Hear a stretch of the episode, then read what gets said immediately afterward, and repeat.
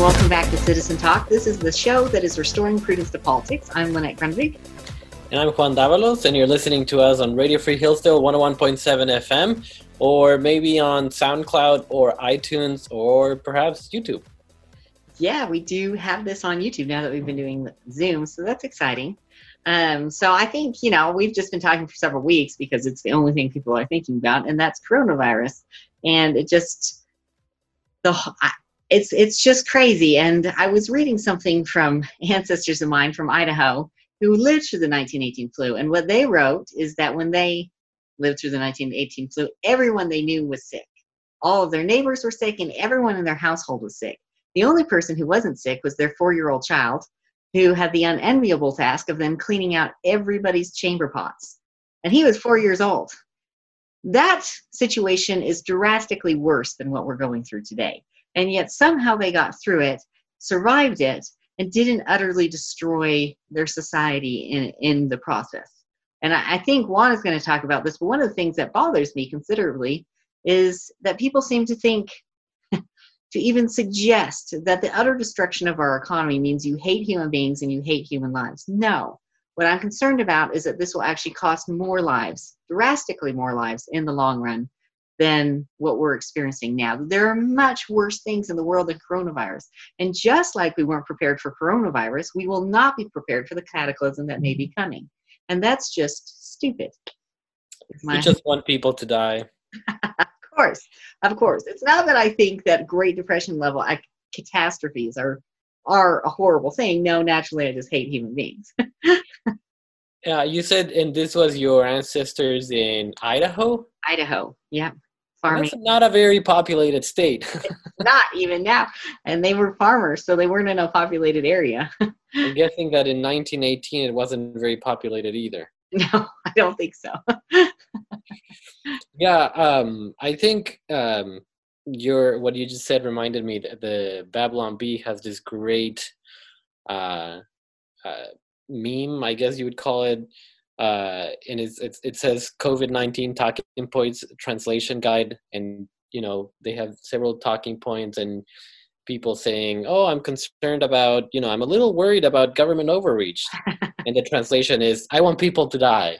And they have a whole list of things like that. And it does really seem that it's like that right now. I was mentioning to you, I guess, I had this friend on Facebook, who will remain nameless, who just posted this very emotional post saying that if anybody that is in favor of this protest and it's in favor of opening up the economy, if she has anybody in her family or friends that happens to die because of the virus, she's going to put the blame on those people. Right. And she never wants to talk to those people again. I made the mistake of engaging. I should have recognized that was a big red flag. And I said, hey, you know, maybe you shouldn't take such a strong position and try to not I wasn't even trying to change this person's mind. I was just saying, look at the other side of the argument. Try to understand it. It's not that they just want money. It's not a matter of lives versus money, because that's how this person is seeing it. Right. That we just want money. That's what the people that want to open the economy, that's all they care about, money. And it's not about life versus money, is about lives versus lives. Yes. Because there is a connection between a destroyed economy and people's livelihood, not just livelihood, but lives, their mortality. You know, if you don't have money, you can't get medical care, you can't buy medicine, you can't get yourself enough nutrients, like there is cause for malnutrition. If you're locked down and you lose your job and you have no means to maintain yourself and your family, there's depression, which can lead to overdose, which can lead to suicide, which there's so many things that happen as a consequence of a destroyed economy that has to do specifically with people's lives. But it was, you know, I was talking I was accused once again, after explaining myself 10 different times, I was accused of being just caring about money, number one, just not caring about people, and you know, all these things. And it's just so frustrating because it's like people are so emotionally invested. They're so afraid, like you said. Fear has gripped people in such a way that they can't even engage in conversation, because anything you say that raises a doubt about their fear, about the justification of their fear, is seen as just ridiculous and dismissed immediately with some sort of emotional attack against your position. It is. It's crazy. You and I were just talking a little earlier. There's a new report from the UN, who I'm always skeptical of, but in this case I suspect is actually probably right, that there could be a famine coming of biblical proportions in developing economies. So what I would like to ask you, friend, is how much is the life of one of her family members to potentially millions of people in Africa or other places? Is she willing to make that trade-off? Because we actually are potentially talking about massive trade-offs. And if she if she is as leftist as she sounds, I'm curious to see what she would respond to that. He or she, I guess. Yeah. And that's not just theoretical, right? Because I remember when the U.S. Congress passed a law stating that in the United States you have to use 10% ethanol in gas, there was literally a famine created in Africa because of that law. And now people may wonder, well, how on earth could you have a famine caused because of requiring using ethanol in gasoline in the United States?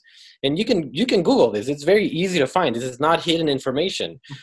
What happened is that because they required to use corn, ethanol is made out of corn.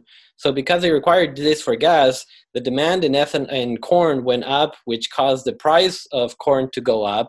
Now in the United States, that caused the price of corn to go up by a few cents. Does like nothing significant, but because the price of corn went up, the price of other grains also went up, again in the United States just by a few cents. Doesn't matter, nothing significant. But if you live in a country in Africa where you're making $1 an hour, a few cents is actually significant. And so a lot of people starved to death because of that law. So the consequences of making little changes in the economy actually has significant consequences on people's lives. And we're talking right now of major consequences to the economy as a result of the measures that had been taken to contain the virus, which, we don't know what the consequences are going to be, but they're kind of frightening. They are frightening. I was reading what was a very silly article talking about the meat supply. The fact that so many production facilities have shut down has created a bit of an issue in the meat supply. And they were saying, well, that's just a short-term thing. Honestly, farmers have too much food, and so in the long term, we really shouldn't be worried about having enough meat. Well, that's only true if what they said in another part of the article wasn't true. What they said is farmers have so much food, they're actually worried about bankruptcy right now because they can't get rid of it. That's right. That's the concern. If farmers start going bankrupt because they can't sell food, then actually in the long term, we might have a real crisis in the food supply. And I'm not expecting starvation in the United States. What I am expecting is that things could get drastically harder, and people who are already out of work, already desperate, things could get very, very, very scary for them. And that will have a massive cost, who knows about, in suicides or maybe in terrible cases, maybe people actually dying from not having food, people who are on the streets who are homeless. If you're not thinking through this, I don't know how you can be qualified to think that you can think through what's good for the coronavirus right now. You have to think through the future and not just what is scary in the present, is how I think feel. Right. And one of the huge misunderstandings that I was noticing on this specific issue was the whole idea of flattening the curve. And the problem with that is that there's a huge misunderstanding of what that means. So in case, you know, you don't know what it's actually being referred to by flattening the curve, the idea is that, you know, there's the axis in which you have the number of cases for the virus going up in a particular period of time, and then it starts going down after that period of time goes by. And the idea is that the curve goes up very fast and then it goes down fast. And what they're trying to do is flatten that curve so that it's actually only goes up a little, but it goes for a longer period of time. Now, why do they want to do that? Is because there's limited resources in hospitals. There's a limited number of hospital beds and a limited number of ventilators. So you want to try to, at least that's the theory, is that you want to try to keep the curve low so that you have enough number of beds and hospital supplies in order to treat people that need treatment. The problem is that people, at least the ones I've been discussing with, think that the stay-at-home orders are to flatten the curve, yes, but that means that less people will get the virus overall. And that actually, it does not mean that at all. In fact, everything that I've seen is that probably the number of people that overall end up getting the virus is exactly the same, whether you flatten the curve or not. The difference is that not everybody gets it at the same time so that you're able to have the healthcare needed to take care of people. Now, by this time, we know we have enough beds in hospitals and we have enough ventilators, we have enough resources to take care of people. So the idea of continuing the social distancing to flatten the curve is very fast losing grounds for that argument, because we have enough resources to take care of people. Yeah, I totally agree. I honestly, Juan, that makes a lot of sense. And I think you explained that really clearly. I do think there is, unfortunately, and pointing out to my ancestors in 1918, they accepted illness as a part of life and that bad things would sometimes happen. That's, I think, what we've rejected in our modern society. We think that always we should be taken care of and nothing bad should ever happen to us. And I wish that were true too. I don't like bad things any more than anyone else. But trying to avoid those things involving government in crazy ways often creates worse things that can come out of this. And if we don't really accept that something, sometimes suffering is just a part of life, then we create environments for ourselves that are bananas and crazy, and we can't have reasonable conversations or reasonable discussions. That's just the truth. And I do think if I was an older person, I would stay home. And I think it's okay in the long term to think if you're at risk or you're older to stay home for a long time, maybe until we get a vaccine. But it is a very different thing to ask everyone to say, none of us should ever have to get sick. None of us should ever have to deal with these problems. That's not reasonable or okay. Right. And that's another problem with the argument that people are making of enforcing others to stay home.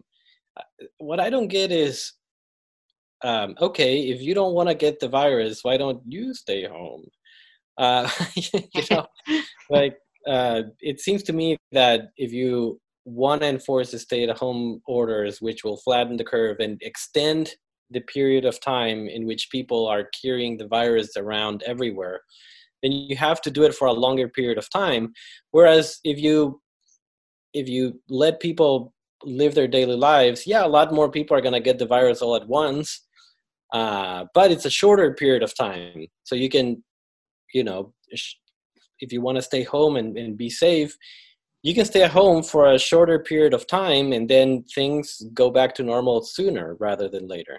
Yeah, I think that's how it has to be, because I think the costs of this are scary. And one thing I hear, I think that people have in their mind, is that if we get in an economic crisis, the government should just come in and give us money and take care of us. I think that's honestly a viewpoint people have who are on the side. So I want to talk a little bit about the debt, because normally I haven't talked about the debt at the show at all, but I think now it's concerning enough that it's worth talking about. I just read today that Mitch McConnell is suggesting that if states get into trouble with unfunded liabilities, basically, they should just accept bankruptcy, because they have spent all, they have promised so much money basically to public employees unions and things like that, that it is really unrealistic to think that they'll be to pay this off.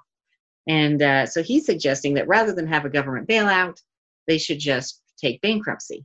Now, there's a lot of reasons that all of this is concerning. One of the reasons, of course, is the fact that by last year, we had $122 trillion, vastly more than anything in our GDP in unfunded liabilities. And now we have much over, I think it's about, oh, it's like 22, I would need to look up the specific numbers, but it's over $20 trillion of just debt. We cannot pay that off. If we were to take all of our GDP and try and pay that off, that just wouldn't work. So we have this massive debt load that's going up because of all the coronavirus actions that we've taken, which fine, I understand that in the short term. But imagine a scenario where our economy tanks. The way we pay for our debt is that we create more debt.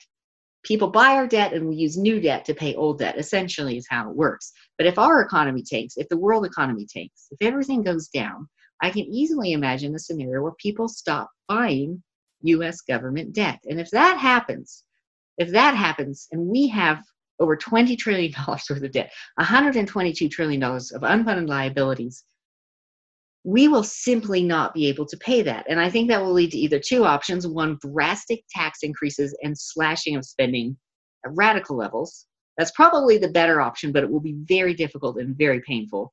Or we could see massive inflation as the government prints mass amounts of money to try and pay that off. And I don't think this is an unrealistic scenario when you look at the catastrophe that is occurring in the economy. If that happens, I don't care if the government is giving you $2,000 a month to live off of or whatever.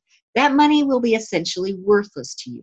We cannot pay our way out of a massive economic crisis. I think that is asking for even worse trouble in the future. And that's one thing we have to think about is, does this create a massive debt crisis and a debt load that we cannot pay off, that leads to, honestly, something akin to what happened in the Weimar Republic after World War I, or what we're seeing in Venezuela now? I think that's the kind of poverty we would see in this country if we got to a level where we could no longer pay our debt. Yeah, sometimes I wonder if people are living in la-la land because they think that, oh yeah, but the government will continue to pay for things.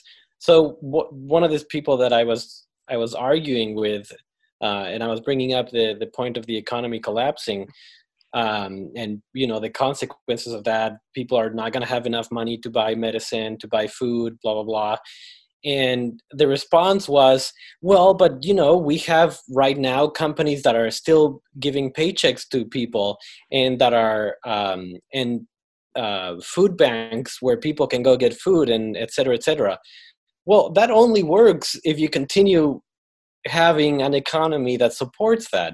Yeah. So I think, thinking of your point, it's kind of like, okay, a millionaire can have a big debt, right? If they continue getting millions of dollars year upon year upon year.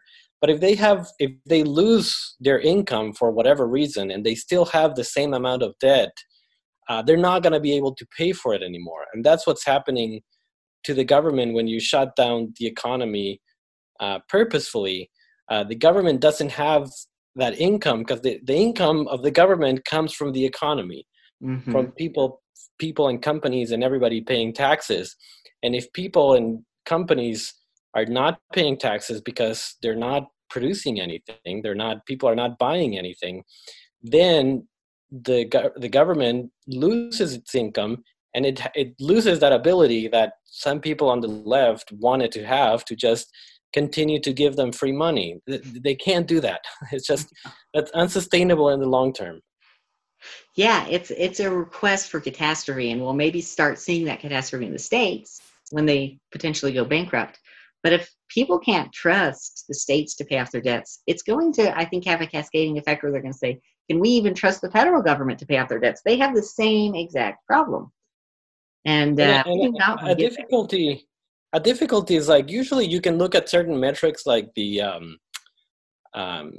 stock market, because you can look at the stock market, and the stock market will kind of tell you what the people with money think about what's going to happen. So, right, so the people that own a lot of stocks in banks or the big insurance companies or all that, they know how those companies are doing financially. And so they can kind of tell, well, if things are going good, I'm going to keep buying stock, or if things are going bad, I'm going to start selling. And yes, the stock market crashed from 29,000, I think the Dow was before this happened, to 19,000. So it lost a third of its value. And it has recovered a lot of it. But the problem is you can't really look at the recovery of the stock market to tell you what investors are thinking about the future, because the Fed injected about $4 trillion into the stock market. So if the Fed is throwing money into the stock market, it raises the question, is this really investors that think that things are looking good, or is it more the Fed injecting money that's stopping things from completely collapsing? So it's a difficult question to answer, whether investors are actually thinking things are not bad, whether things will actually come back to normal or not, because the hand of the government is fidgeting with the numbers. Yeah, I think that is actually a really good point. And I suppose I just wish that people who wanted to call everybody racist and hateful and horrible things, who want to think these through, would sit down and think, well, wait a minute, we were prepared for the coronavirus. That person was probably not prepared for the coronavirus. Can we be prepared for the next crisis? Or do we just have to walk blindly into this because we're so emotional and terrified? That's not an appropriate public response. It's not an appropriate response for any politician, though it seems like most of them are headed in that direction. It's not an appropriate way to behave as a citizen, I really believe. Have you gotten your check, by the way? I have gotten my check, yes. Yeah, I have not. Oh, really? Yeah. And I went to the IRS page because I guess you can put in your information to find out what the status is. Yeah. And it said no status. So I'm like, okay, well, does that mean that I'm getting it, or am I not getting it? Like, what a useless thing. Yeah. Fortunately, because of how the funding from the school works, every year I have to actually pay taxes rather than get a refund. So, you know, if I never get the check, I'll just be like, well, I'm not paying you because you never paid me. So I think that's understandable. I haven't paid yet this year, but I know that's coming. That's actually probably what most of my stimulus check will go to, is paying them back. Oh, yeah. That's basically what I was going to do. That's what I'm saying. Well, it'll even out. Yeah. Well, you've been listening to Citizen Talk, the show that's restoring prudence to politics. I'm Juan Davalos. And I'm Lynette Grunvig, and this is Radio Free Hillsdale 101.7 FM. You can also hear us on SoundCloud or iTunes. Just search for us, one word, Citizen Talk, and be prepared for the future. And YouTube, maybe. Yeah, that's right.